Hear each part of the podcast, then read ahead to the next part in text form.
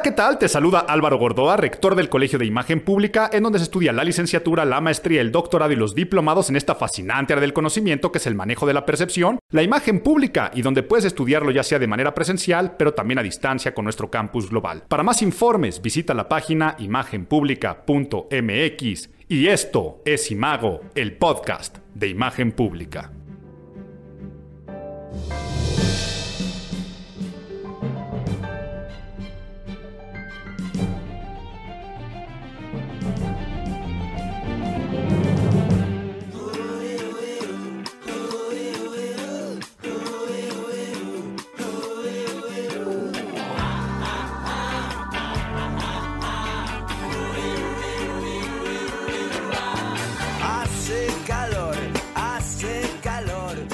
Hace calor, hace calor, hace muchísimo calor. Y estoy esperando, no que cantes mi canción y que abras esa botella, sino estoy esperando a que se vaya este calorón a menos de la Ciudad de México. Y no es queja, ¿eh? No es queja, porque siempre lo he dicho y lo he repetido constantemente, que no existen malos climas, únicamente malos guardarropas. No hay malos climas, únicamente existen malos guardarropas, pero no sé si seas una persona de frío o de calor, yo creo que ese siempre ha sido una discusión social de ¿tú eres de frío o eres de calor? Ay, no es que yo prefiero el frío, yo prefiero el calor. Pues yo la verdad es que prefiero el clima adecuado para la actividad que estoy realizando. Acepto, mi productividad baja muchísimo cuando hace calor me da flojera, no me dan ganas de trabajar, entonces por eso sube mi improductividad. Por más que yo pueda vestirme fresco, es más, hasta en cuestiones de psicología de la ropa. Mientras más fresco me visto, o sea, imagínense que yo digo, voy a hacer home office y me voy a poner este eh, chanclas, eh, bermudas, para no decir traje de baño y hasta voy a estar sin playera y una tank top porque estoy en mi casa. Psicológicamente, entonces me hago menos productivo porque digo, con esta ropa ¿Quién quiere trabajar y hasta ganas de echarme una chela me van a dar? Pero decía que no sé si eres una persona de frío o eres una persona de calor.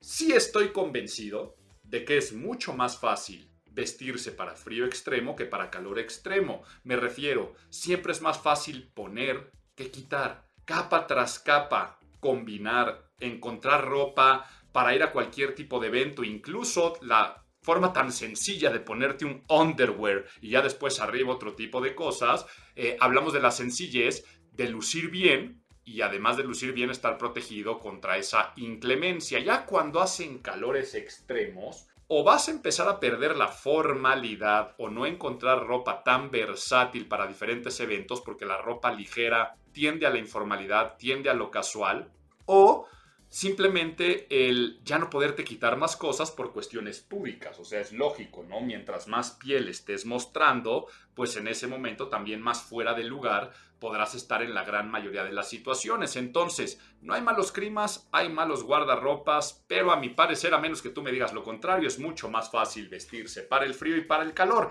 Y siguiente punto, y aquí voy a hablar únicamente de Ciudad de México, porque yo no sé dónde me estés escuchando y puede estar diciendo, bueno Álvaro, pero pues en mi país de entrada es invierno, ¿no? O estamos a punto de entrar al invierno mientras tú hablas esto. No, sí, yo sé que aquí estoy pecando de localista y además pecando de chilango, porque yo sé que si tú me estás escuchando en el norte del país o en el sureste, es el clásico de, uy, ¿eso lo consideras calor? Si tú vinieras a, y ahí siempre me pone, no, vente a Piedras Negras o, este, o vente a Mérida, y en ese sentido me van a decir, hace más calor, sí, pero lo siento, soy chilango.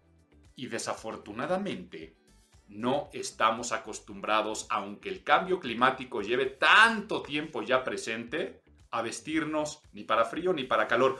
Los chilangos somos totalmente, a ver, ¿qué quiero decir? No sé si necios, porque la palabra no es necios. Bueno, sí, somos necios, pensamos que no ha cambiado el clima. Tenemos semanas de calores extremos, o sea, este mes siempre decimos, nunca había hecho tanto calor en la Ciudad de México, tal vez sí, pero son realmente calores extremos.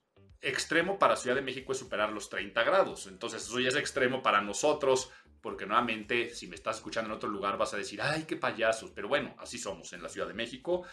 Y climas extremos entonces me estaba perdiendo un poco. ah, que, ya cambiaron, pero igual tenemos fríos extremos, porque igual es enero, febrero y andamos diciendo, nunca había hecho tanto frío, hasta parece que va a nevar y todo ello, pero somos necios en el sentido de que tenemos nada más un guardarropa. O sea, no tenemos guardarropa de, de, verano y de invierno. Nuestro closet de frío que después lo cambiamos para el de calor y seguimos vistiéndonos como si nada más tuviéramos una sola temporada climática como era antes, ¿no? Siempre decimos aquí en Ciudad de México que nosotros no tenemos este, ropa de, de, frío y de calor, simplemente tenemos ropa. Y nos pasa lo mismo con las lluvias, ¿eh? Ya a partir, ojalá ya se suelten las lluvias porque se retrasaron ahora en este mayo. y, y es las lluvias y no ves a una sola persona con paraguas. Pero yo eso sí lo he visto en todo México.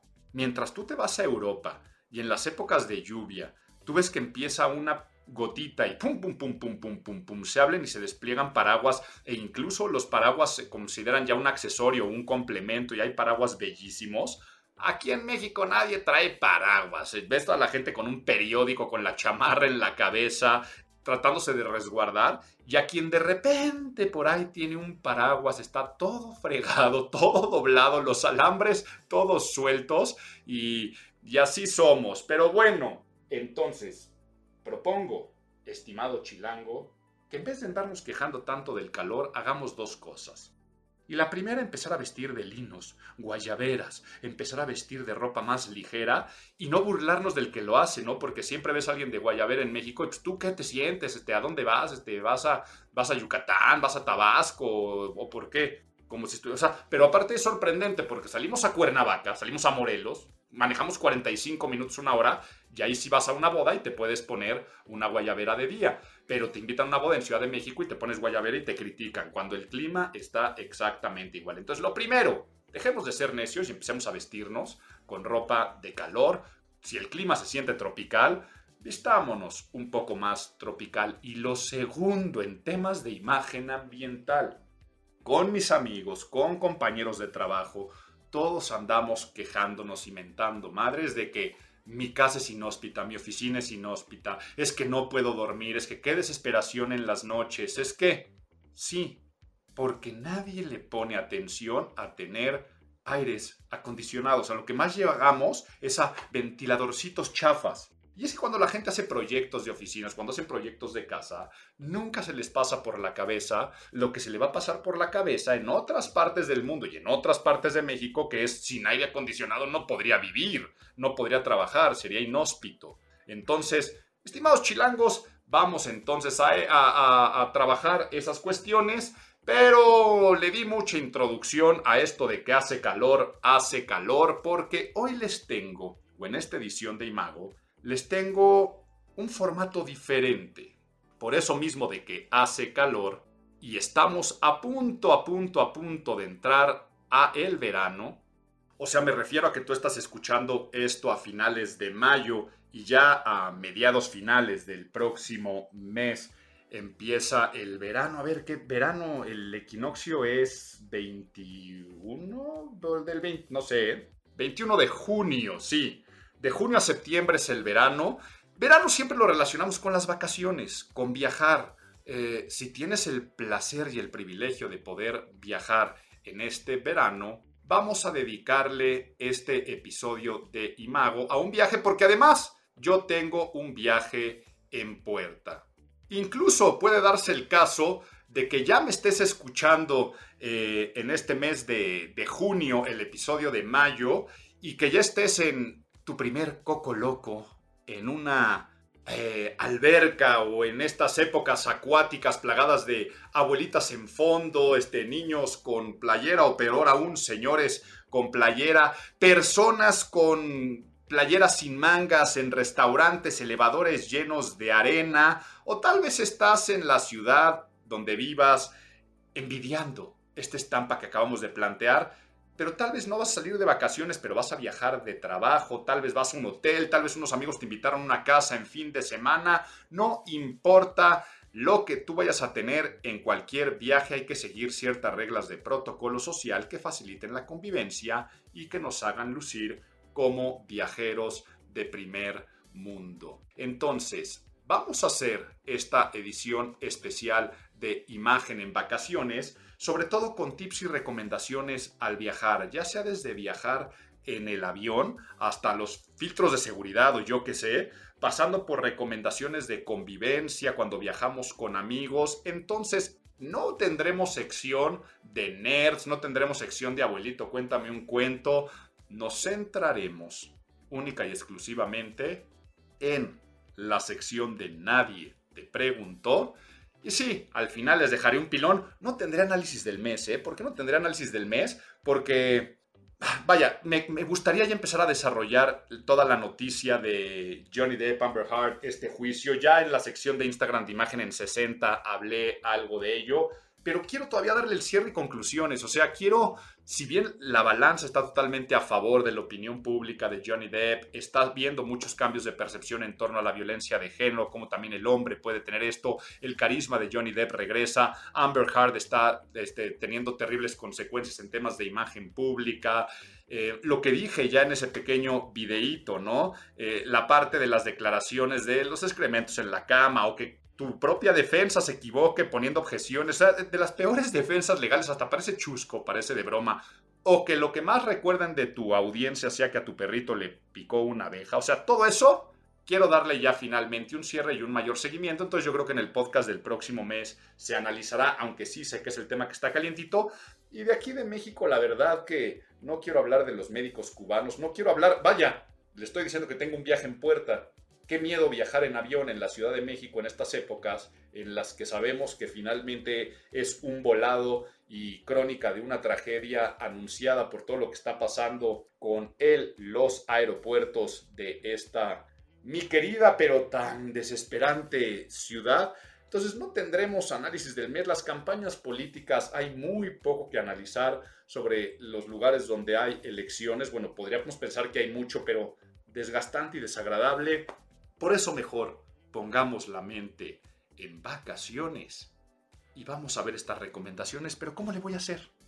Voy a empezar a documentar mi proceso de viaje y voy a mandar pequeñas notas de voz a este podcast. Por lo tanto, me vas a permitir mala calidad de audio en algunas partes, si de repente se escuchan sonidos de aeropuerto, de personas platicando, de restaurantes, de hoteles. Me vas a permitir todo esto y nos iremos a ligeros y pequeños clips en diferentes circunstancias. Los iré poniendo en contexto porque aunque no me lo hayas preguntado, vamos con las recomendaciones para viajar en este podcast de Imago, edición especial. Disfrútalo mucho y disfruta tus viajes.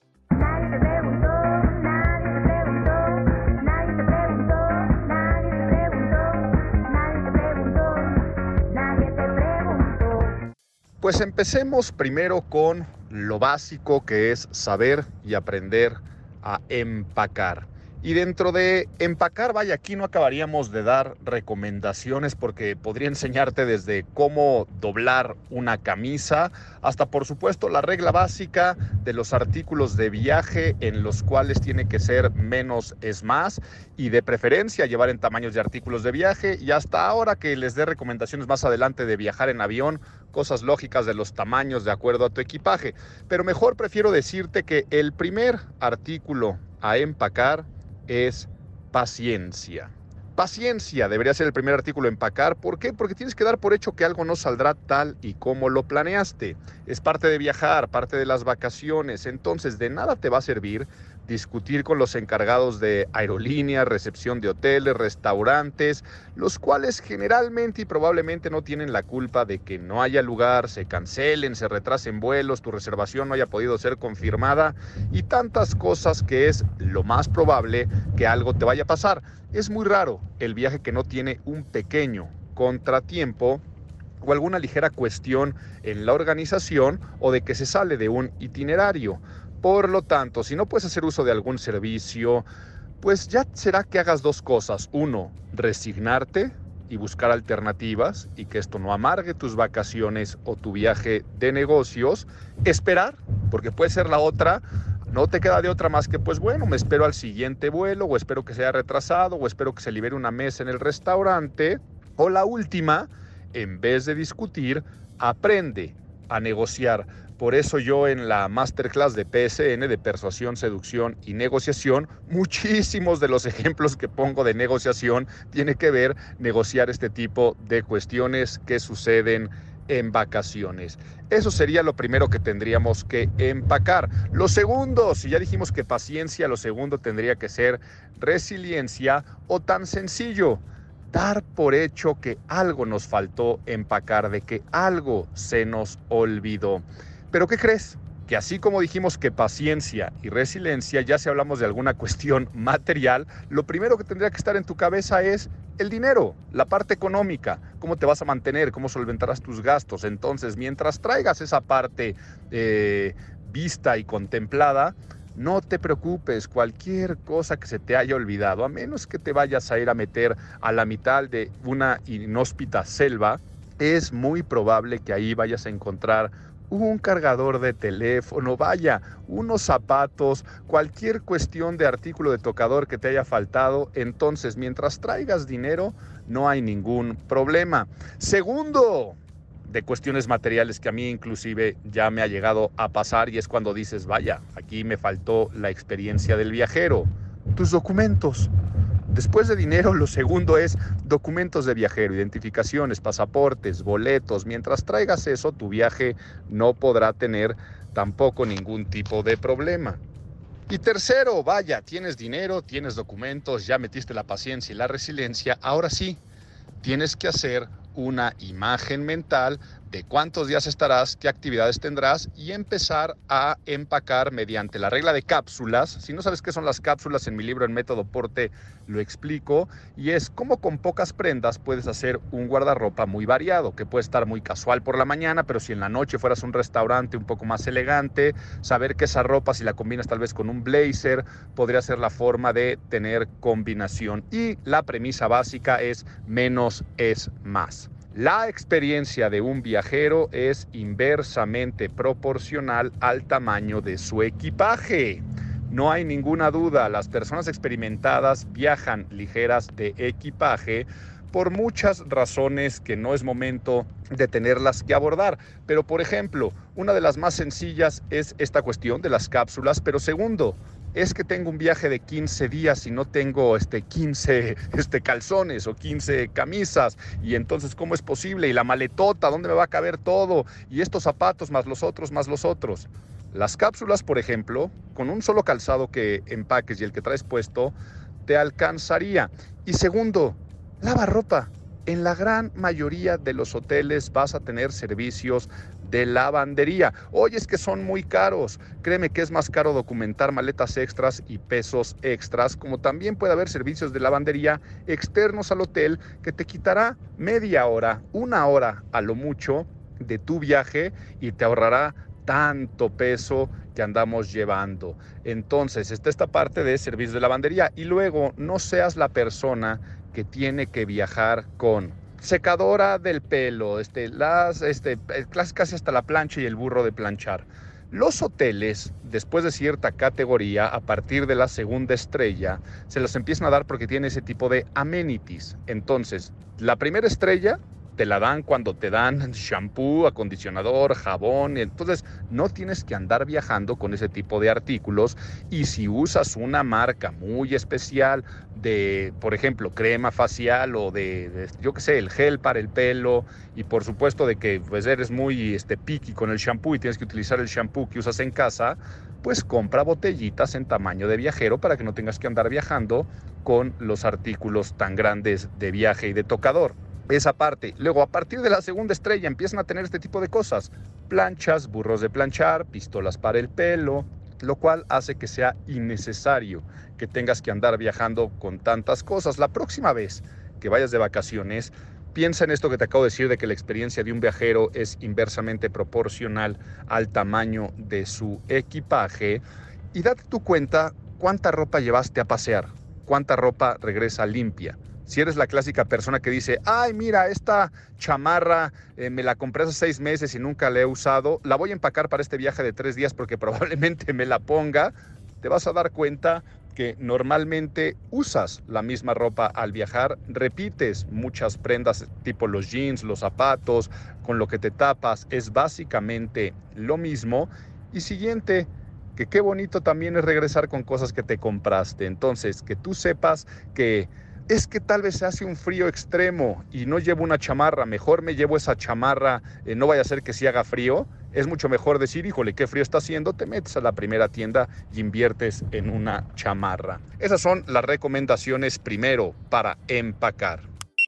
Y otro punto importante de preparación es si vas a viajar en avión, ya hay que llenar formatos como los de migración o luego que hay algunos de vacunas, depende del lugar donde estés viajando, ya trae los llenos. Estoy en este momento en el mostrador y la persona que viene, pues para no balconearla mucho, para no decir enfrente de mí, sino que viene conmigo, una de las personas que viene conmigo porque es un viaje de amigos, anda en el mostrador llenando todos los formatos de migración de último momento, cuando ya los puedes tener llenos desde la fila, desde antes, y algo que yo siempre hago, la próxima vez que vengas al aeropuerto, tráete muchos de los formatitos de migración y tenlos en casa y ya los traes llenos desde un día antes, si es que es necesario.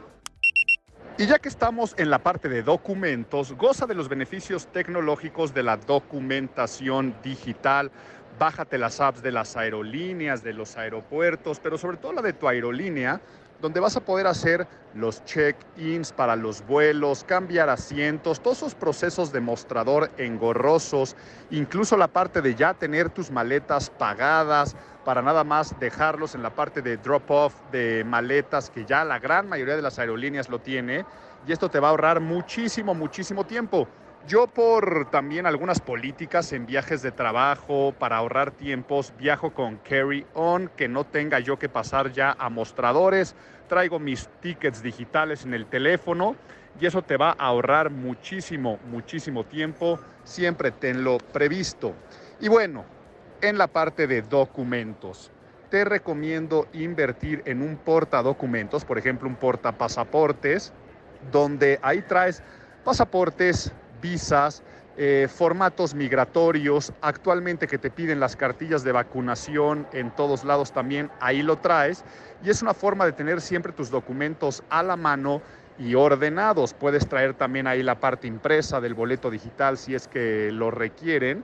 Y yo un tip que tengo es a mi porta pasaportes, además de afuera tener grabado mi nombre, también le pongo grabado mi número ya de pasaporte, porque muchos formatos tienes que andar este, apuntando número de pasaporte, fecha de vencimiento, entonces ya lo traigo yo impreso, es muy fácil de hacer, pero hasta podrías pegarle una etiquetita por fuera y así no tienes que estar abriendo y cerrando pasaportes, porque ya una vez que llegaste al aeropuerto, esos documentos siempre a la mano no seas quien llega a mostradores, al filtros de seguridad o incluso en el momento de subirse al avión, que te das cuenta que están en la fila, es su turno y empiezan a escarbar en la bolsa buscando un pasaporte, el otro, que si el otro documento, el boleto lo traían en el saco, todo en un portadocumentos y de esa forma se te facilitará el proceso.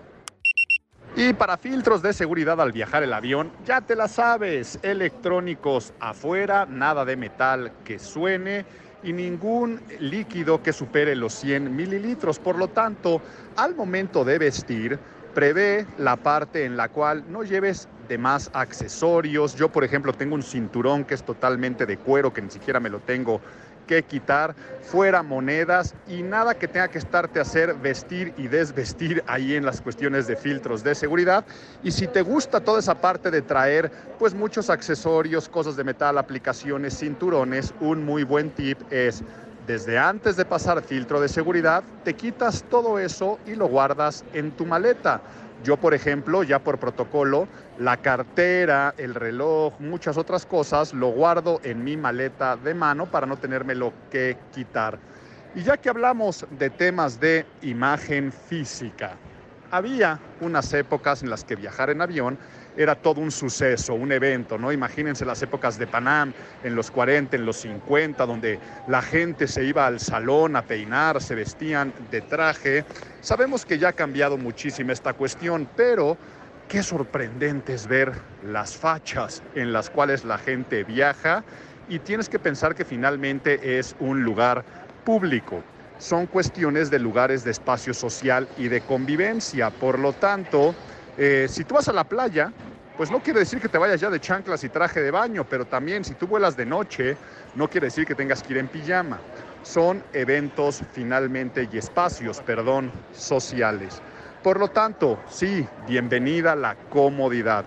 Yo, incluso para trabajos, para viajes de trabajo, pues ya tengo toda mi ropa que es de la que no se arruga, de la que no se mancha, de la que es de telas muy stretch y que eso me ayuda para poder estar perfecto en el trabajo, pero también poder estar muy cómodo al momento de viajar.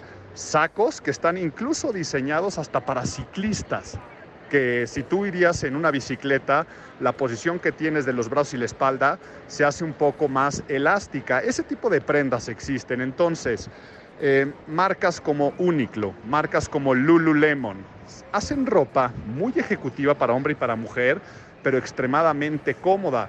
Igual este eh, Justin and Murphy en cuestión de calzado, no hace calzado que es extremadamente cómodo, pero sigue viéndose formal.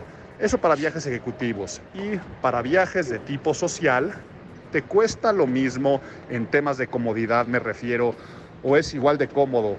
Unos jeans eh, que tengan la mezcla del algodón con alguna parte stretch sintética que unos pants. Créeme, exactamente igual de cómodo. Yo en este momento, en este viaje, a ver, se me está yendo el aliento por estar caminando en el aeropuerto. Eh, acabo de pasar filtros de seguridad y cómo voy vestido. En este momento traigo unos jeans, como digo, jeans elásticos. Traigo unos tenis, unos sneakers. Traigo una t-shirt, así de simple porque es un viaje social y traigo un blazer. Un blazer que es muy versátil, entonces eh, no lo guardo en la maleta porque se arruga, es con lo que me estoy tapando en este momento y es cómodo, pero finalmente se ve bien. Llega el momento entonces ya de abordar el avión y vamos a ver cómo viajar con clase sin forzosamente ir en primera clase. Y bueno, en el momento de abordar, si bien ya dijimos que hay que tener todos nuestros documentos a la mano, en tu documento te va a decir en qué zona estás. Ya desde hace muchísimo, muchísimo tiempo existen las zonas de abordaje. De nada sirve que te pares y hagas fila. De nada sirve que estés esperando afuera del abordaje del avión pensando que los asientos no son numerados, o sea, como si se te fueran a acabar los lugares, o no sé por qué otra razón la gente empieza a hacer esa aglomeración. Claramente te dicen los... Ve, hasta acaban de decir ahorita evita aglomeraciones, yo ya estoy arriba del avión, pero bueno, em, muchas veces dicen que hacen esas filas para entrar primero porque se acaban ¿no? los espacios para poner las maletas, los equipajes carry-on. Eso no tendría que pasar, o sea, están calculados los espacios, pero muchas veces pasa por la falta de sensibilidad en el acomodo de equipaje. Entonces, regla básica, maletas carry-on siempre, primero este, las llantitas hacia adelante, todas estas que son clásicas de jalar con llantitas, las rueditas hacia adelante y paradas, no acostadas. Así es como ocupas menos espacio. Y luego todo lo que sean backpacks o cosas de mano, cosas pequeñas, no van arriba, sino esos van debajo de tu asiento. Y ya que estamos hablando de los asientos, empieza a haber una elección de asientos con antelación de acuerdo a tu estilo de vida y estilo de viajero y tipo de viaje que estás haciendo siempre es el que prefiere ventana o el que prefiere pasillo, pero pocas veces piensas cosas como, soy de los que se duerme y se duerme mucho. Si eres una persona que se duerme y se duerme mucho, trata siempre de elegir los asientos más pegados a la ventana, porque si no, la otra persona que está pegado a la ventana, si quiere salir al baño, constantemente te va a estar despertando o pidiendo la cuestión de entrar y salir. Ahora, por el contrario, si eres una persona que se para mucho, se estira o de los que utilizan mucho el baño, trata de que tus asientos sean lo más pegado al pasillo para que de esa forma no tengas que andar molestando cada vez que quieres levantarte de tu asiento. Y en filas de tres, cuando hay un asiento intermedio, sí, es el más molesto, el más incómodo de todos, pero eso trae algunas preferencias en el sentido de comodidad. ¿Y cuál es la principal comodidad? los descansabrazos son para ti. Entonces, no seas tú de las personas que en asientos de tres, si vas en ventana o en pasillo, acapara los dos descansabrazos, tienes que dejarle los dos descansabrazos a la persona de en medio. Por supuesto, sigue todas las indicaciones de seguridad y aunque ya te las sepas de memoria, pon atención a las personas que hacen toda la asistencia de vuelo, a los sobrecargos, están haciendo finalmente su trabajo y si tú tratas bien, te van a tratar bien. Entonces, saluda, sonríe, sé cortés, sé amable y tendrás una buena experiencia de vuelo. A ver si al rato puedo entrevistar a alguna de las personas que hoy nos están aquí apoyando y asistiendo, a ver si me pueden dar algunas recomendaciones interesantes de trato pero luego existen otro tipo de recomendaciones en torno a los asientos. No sabemos que al despegar y al aterrizar no tiene que haber este, las charolitas de servicio, los asientos tienen que estar en posición vertical, pero durante el vuelo, sí, estás en todo tu derecho de hacerte para atrás, estás en todo tu derecho de buscar tu comodidad, pero siempre pensando que tu comodidad no altere la comodidad de los otros. Entonces, evita subir los pies a donde no tienes que subirlos, empujar este, los asientos con los pies y en el momento que sirvan alimentos, por cortesía, pone el asiento en posición vertical porque si no a la persona que está detrás le está reduciendo el espacio para comer una vez que retiren todas las cuestiones de servicios de alimentos en los lugares que siguen dando porque ahora ya esto es este hasta cuestión del pasado de ¿te acuerdas cuando te daban de comer en algunos lugares que no fuera la primera clase? Pues bueno, una cortesía es tener nuestro asiento en posición vertical. Y ya que estamos en tema de, también de las comidas y alimentos, eh, si vas a subir alimentos, trata que tus alimentos no sean invasivos en sonido, pero sobre todo en olor. Nuevamente reitero, estás en todo tu derecho pero pues no es muy agradable que la persona al lado de ti vaya echándose su tortita de cochinita pibil con mucha, mucha cebolla morada, ni tampoco la persona que viene este, eh, comiendo pistaches atrás de ti haciendo ruido y peor aún dejando todas las cáscaras y dejando sucios los lugares. Entonces, finalmente, nuevamente, cortesía básica, estás en un lugar público y por ejemplo con la cuestión de quitarte o no quitarte los zapatos. En vuelos muy largos, claro que es permitido, pero lo que tiene que ser consciente y sobre todo hasta higiénico venden unos calcetincitos donde traen como una especie de suela o traen algunas como cuentitas de hule, imagínate, yo tengo unos así, que por un lado son muy cómodos, o sea, como que te apapachan los pies, pero por el otro si te pones de pie o estás pisando superficies, no, están no estás con tus calcetines. Y siguiente, son calcetines que te pones sobre tus otros calcetines, porque también es antihigiénico que pues tu pie esté con calcetines y sudados y todo eso, andes tú quitándote los zapatos y exhibiéndolos. Entonces tienes que tener una especie de calcetín especial que lo llevas en tu maleta de viaje. Y si viajas con niños, viajar con niños es todo un tema y ahí se demuestra mucha la educación, el respeto, los límites que ponen los padres. Entonces, tanto si tú viajas con niños como si ves a personas viajando con niños, hay que tener pues en una parte control y en la otra tolerancia. Para la parte de control, sí, si a un niño, sobre todo muy pequeño, le duelen los oídos, se va a poner a llorar y va a haber un momento en el que tú no puedas controlar. Pero quitando esas situaciones, la gran mayoría del tiempo puedes controlar si se andan peleando, si andan correteando, si tu hijo anda empujando los sillones de las personas de enfrente.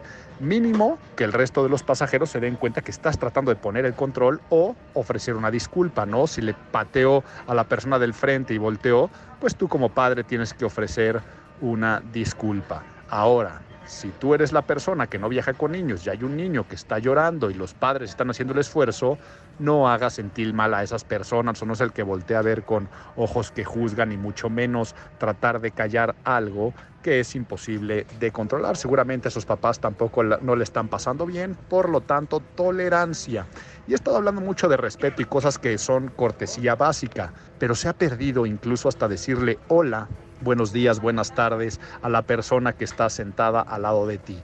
No estoy diciendo que tengas que ser el conversador o conversadora porque a veces es molesto, ¿no? El que no te deja de platicar en un avión y es desconocido, pero este sí la cortesía básica de el gracias, con permiso, por favor, todo ese tipo de cosas son cosas que tenemos que hacer. Y pues estoy ya por, por despegar, por supuesto respetar las cuestiones de eh, poner los teléfonos en modo avión y todas las cuestiones que me van a pedir a continuación, pero ya veré en el momento de aterrizar cuántas personas se paran como el juego de las sillas y empiezan a romper el protocolo de desabordar de adelante hacia atrás cosas muy buenas que nos trajo el COVID es que empezaron a obligar a las personas a no pararse y empezar a vocear de qué filas estaban descendiendo. Espero que eso se quede para la posteridad y que no nos tuvieran que decir no te pongas de pie y no camines hasta que sea el turno de tu fila. Pues bueno, despego. Pues efectivamente, vea, escuchen.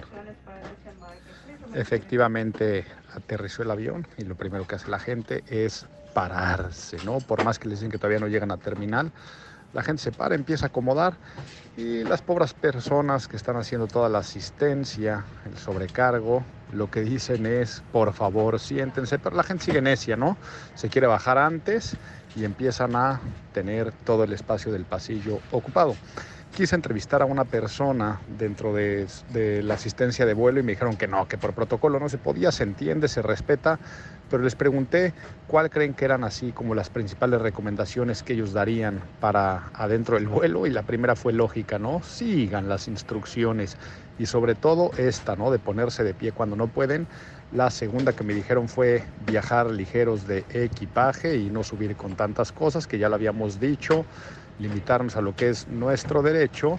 Y lo tercero que mencionaban es la amabilidad, amabilidad con todos y no tratar de, arreglar lo que no se puede arreglar, pero esa parte de amabilidad. Pues bueno, nos bajamos del avión y seguimos con las recomendaciones de viaje.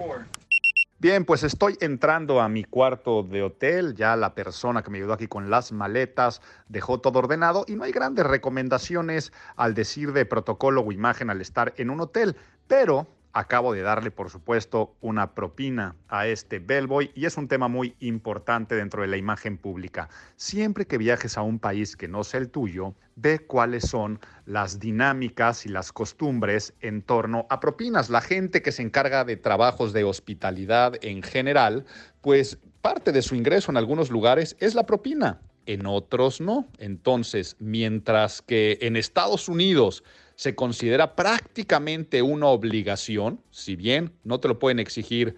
La práctica común es que te incluyan el 15, incluso el 18% en, los restaurantes o que eh, las reglas de 2 dólares por maleta en ciertos tipos de hoteles, darle propinas a los taxistas, y es algo muy, muy común.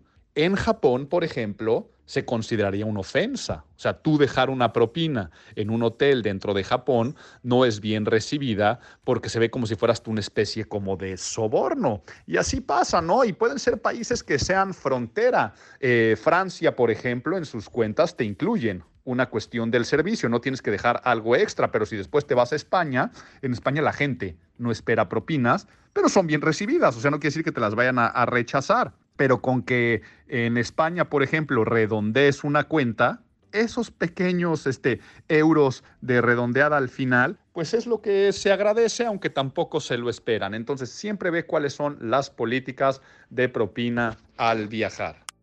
Y bueno, ahora hago esta pequeña nota de voz porque salí a conocer el hotel y me fui a ver la alberca y resulta que se ve que hay unas personas que se le están pasando muy bien con todo su derecho, pero que han bebido generosamente y la música que están escuchando, pero sobre todo el lenguaje que están utilizando, pues están en todo su derecho, pero termina siendo ofensivo, sobre todo por el tipo de hotel en el que estoy. Tienes que saber que, nuevamente, ya lo he dicho muchas veces, lo dije cuando el aeropuerto, estás en un espacio común donde socializas, por lo tanto el civismo tiene que estar permanente en todo momento. Si estás en un hotel familiar, el comportamiento tiene que ser familiar y si no, el que está mal eres tú por elegir un hotel donde hay niños si es que te molestan los niños y así en cualquier combinación que podríamos tener. Hay hoteles de adultos, hay hoteles familiares, hay hoteles laborales. Por lo tanto, el comportamiento tiene que ser de acorde a ese tipo de lugar. Entonces, ¿qué es la recomendación sencilla?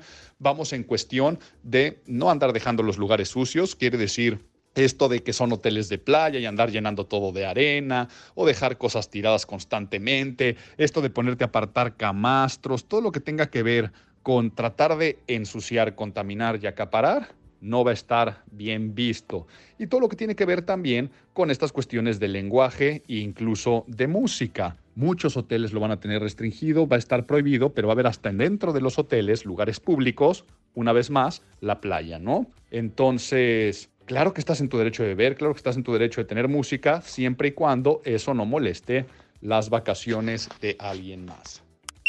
Pues ahora me encuentro esperando en la recepción a amigos con los que estoy viajando porque acordamos en salir algún horario. Hay algunos que están presentes, otros ya mandaron el chat de WhatsApp que están por bajar, pero yo aprovecho para dar algunas recomendaciones cuando vas viajando en grupo, viajes con tu familia, viajes con amigos, viajes con compañeros de trabajo. Y si estamos hablando de viajes de placer, normalmente harás planes en común.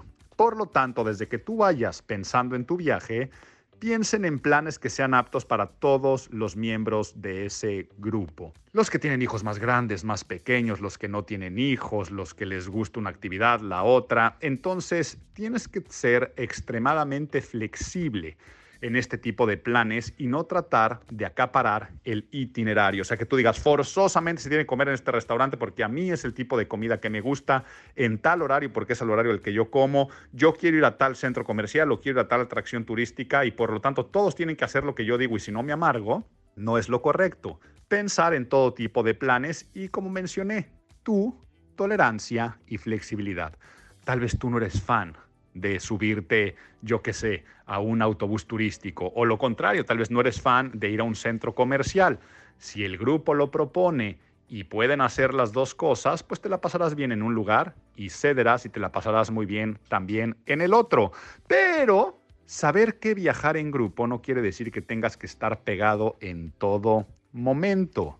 ¿Por qué? Porque tienes que pensar también en espacios y tiempos libres que se adecuen a los gustos y deseos de cada uno. Entonces, dentro de tus itinerarios de viaje, cuando vas en grupo, sí tengan actividades grupales, pero luego digan algo así como mañana libre, tarde libre. Eso no quiere decir que te quieras quedar, te tengas que quedar encerrado en el hotel porque no hubo plan. Ahora, quien desea hacerlo así, bienvenido. Y es cuando tú irás a comprar exactamente el artículo que sabías que en ese lugar y en esa calle la vendían para que no hagas que todos tengan que hacer ese plan porque tú forzosamente tenías ese capricho de compra. Y em, dentro de esto de las actividades que tengan que ver con todos, la puntualidad, ¿ok?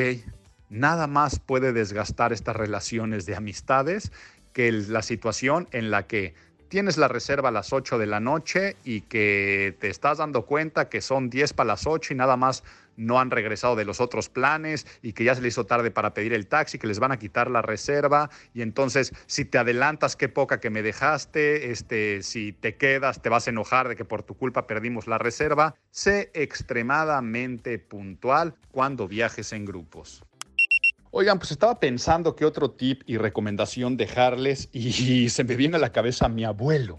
Mi abuelo que constantemente decía que al viajar tenías que seguir la siguiente regla y es come cuando puedas, ve al baño cuando puedas y siempre lleva un traje de baño. Con esa última recomendación, me voy de regreso al aeropuerto, todo lo bueno siempre tiene que acabar, desafortunadamente a regresar a la rutina, pero afortunadamente porque esa rutina es la que nos hace poder disfrutar y pagar este tipo de vacaciones. Ten muy, muy buen viaje y espero hayas disfrutado este viaje conmigo.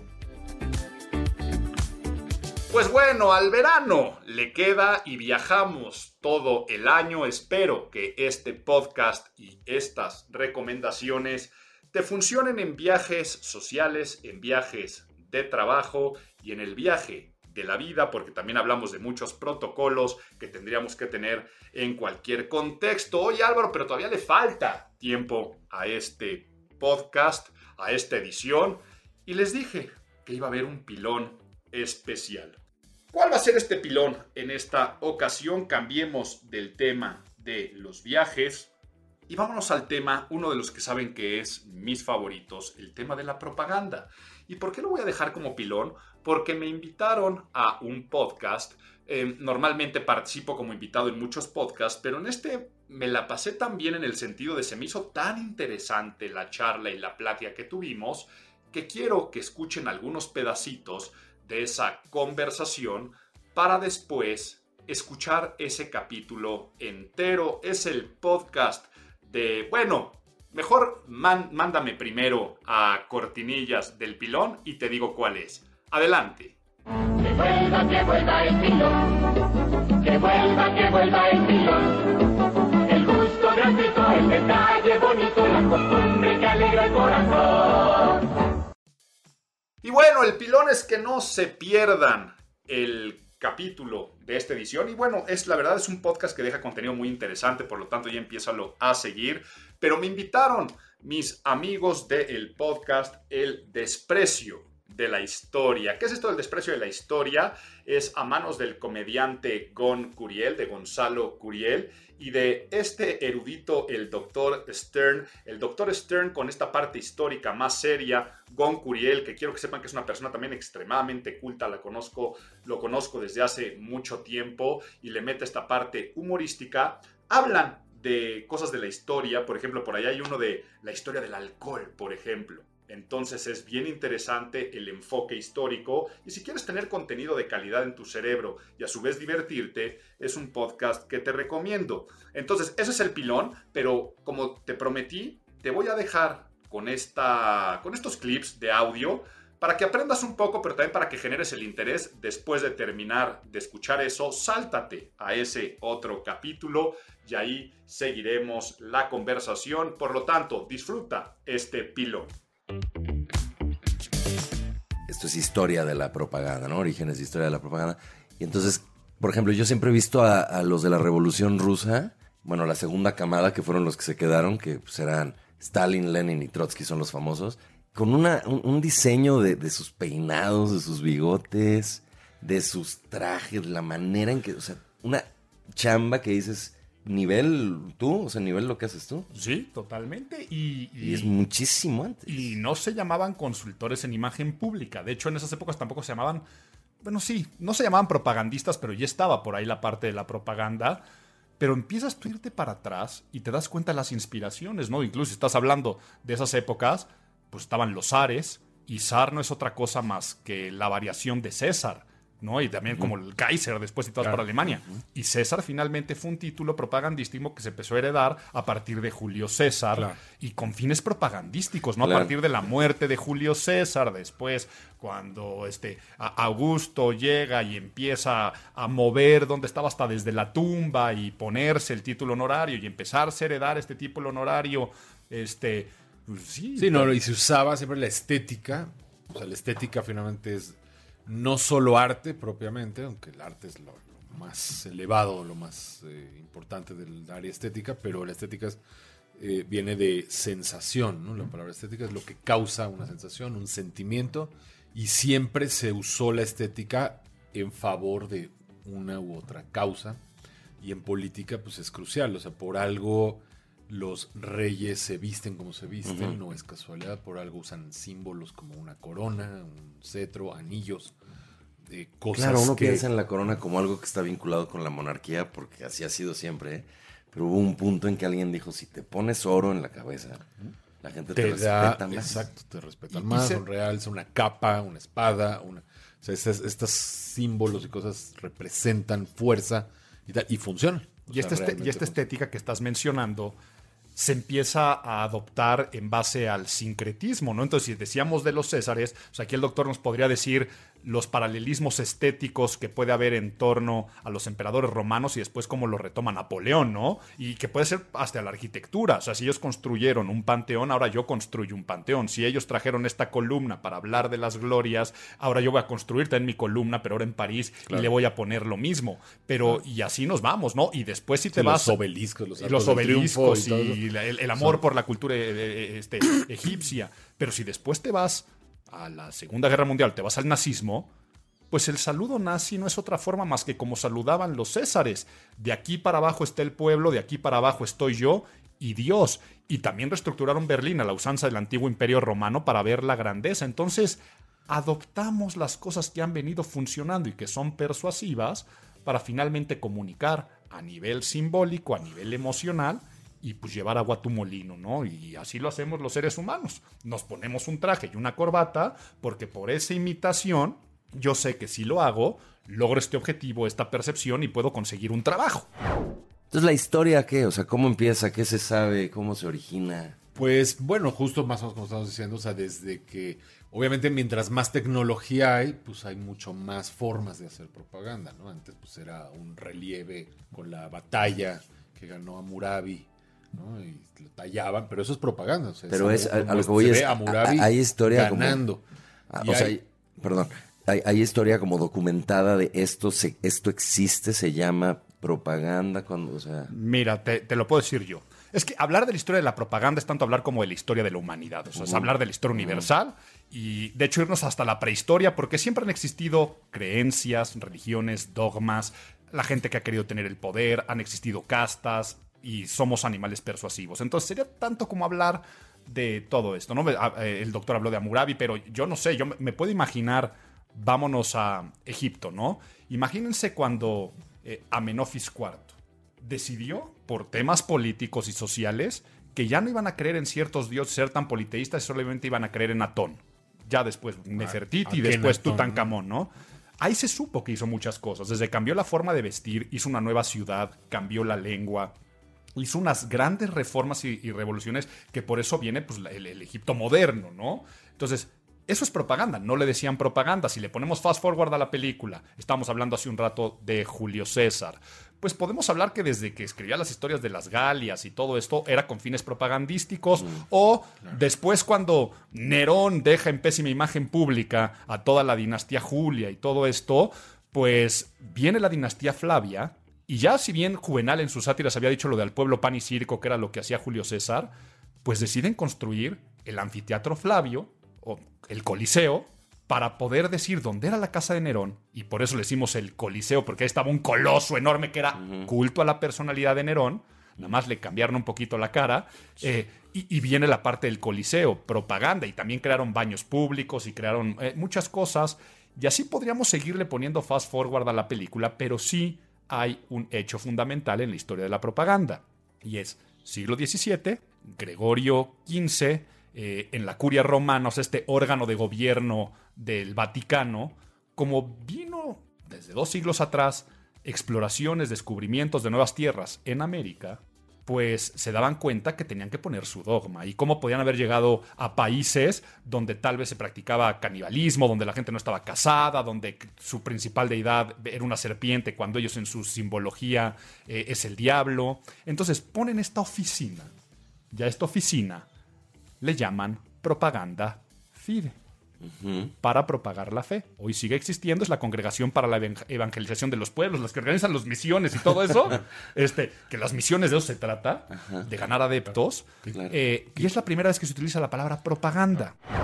Es mucho más fácil hacer propaganda para destruir que para construir. Claro. Podríamos haber hecho nada más un capítulo de propaganda en la Guerra Fría, que fue una guerra propagandística, es una guerra de claro. ideas.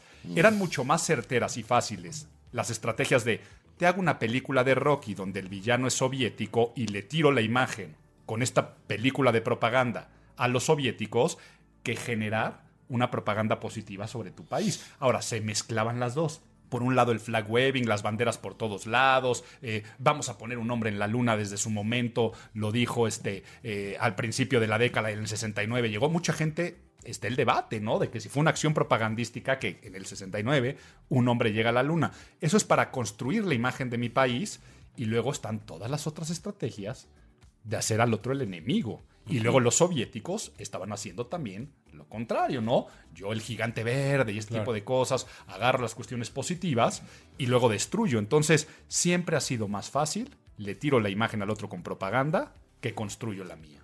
Ahorita que dijiste de flag waving, me, me dio risa. ¿Tú no viste la caída de Berlín? De esta película, no. se llama La caída de Berlín de 1950, una película propagandística de Stalin. Que es cómica. O sea, de hecho hay que verla como película. Obviamente a Stalin no le parecía cómica. Ah. Pero es un actor que además está idéntico a Fue Stalin. un poquito más guapo. Pues Stalin estaba guapetón, ¿no? Stalin, ¿no? pero, Stalin. estaba- pero sí, este pues un toque, ¿no? Pero es igualito. Y así, ¿no? Y que se baja del avión y todos, y cantando coros así, papá Stalin. Stalin está con nosotros en todos lados. Es Dios, o sea, Stalin ya es Dios automáticamente. Y ahorita que dijiste las banderas, llegan gente de todos los pueblos con con su bandera, incluyendo a los gringos. Así, entonces la bandera de Estados Unidos. Y llega así la comitiva gringa, así a adorar a Stalin también, a postrarse a sus pies. No. Imagínate, y así los alemanes y Stalin todo buena onda, así, ca- caminando así, que como un dios y una, y una chava le dice, te puedo besar. Es que es como, no, no, puedo, o sea, no puedo contenerme, te tengo enfrente, te puedo besar. Sí, claro, y lo besa en el hombro, así, No. como así, como así, ¿no? Este, Qué sí, nacada. Es, comiquísimo, pero es pura propaganda. Esa hay que checarla. La- las que son famosísimas son las de los nazis, ¿no? La más famosa es la de El triunfo de la voluntad. Que, la- que lo hizo una mujer, ¿no? Lenny Es- Riefenstahl. Es divina película, pero es terrorífica porque efectivamente te lo ponen todo tan glorioso, tan, tan bien Y, y fotografiado. curioso tan que sea mujer, edición. ¿no? La que, la que encargaban de hacer las, las este, Una gran las cineasta. películas. Con ella el- hubo el mucho cine. dilema épico, eh, ético, épico. y luego hizo Oli- Olimpia, que también, que de las Olimpiadas, pero cuando fueron en Berlín, y, y es propaganda de Hitler. Y con ella hubo mucho ese dilema, como de, es una artista que en ese momento hizo lo que era lógico en su chamba, que no tuvo necesariamente que ver con la maldad de todos ellos, pues to- todo el rollo de la de los juicios de Nuremberg fue eso, Dice, ¿no? pues es que no sabíamos del holocausto. Como de- Si sabes que ella vivió hasta 2003. Ah, vivió ¿sí? 101 años. Hasta Y, 2003. oye, y es que en sí el cine, el primer uso que se le da es propagandístico. O sea, el nacimiento de una nación, la primera película, film propagandístico, ¿no? Eh, vaya, Disney. Si tú ves por qué realmente surge después la economía eh, y se convierte en lo que se convirtió, pues nada más métanse a YouTube y pongan todas las caricaturas de propaganda para la Segunda Guerra Mundial y el pato Donald luchando contra el eje y cómo le hicieron para, para este, recaudar impuestos con esto. Y ahí es donde se vuelve a capitalizar este, Disney. Entonces podemos ver, o sea, se puede hacer nada más un capítulo de cine, de Sí. propaganda. O sea, y, y es que no acabas y está este dilema ético. ¿Estamos bien haciendo estas caricaturas infantiles en los cuales luchamos contra el eje del mal y es la única caricatura que te voy a pasar? Que también lo hacía Goebbels, ¿no? Si vives en la Alemania nazi y vas al cine, solamente puedes ver películas que Claro, exalten el orgullo ario y la causa nazi.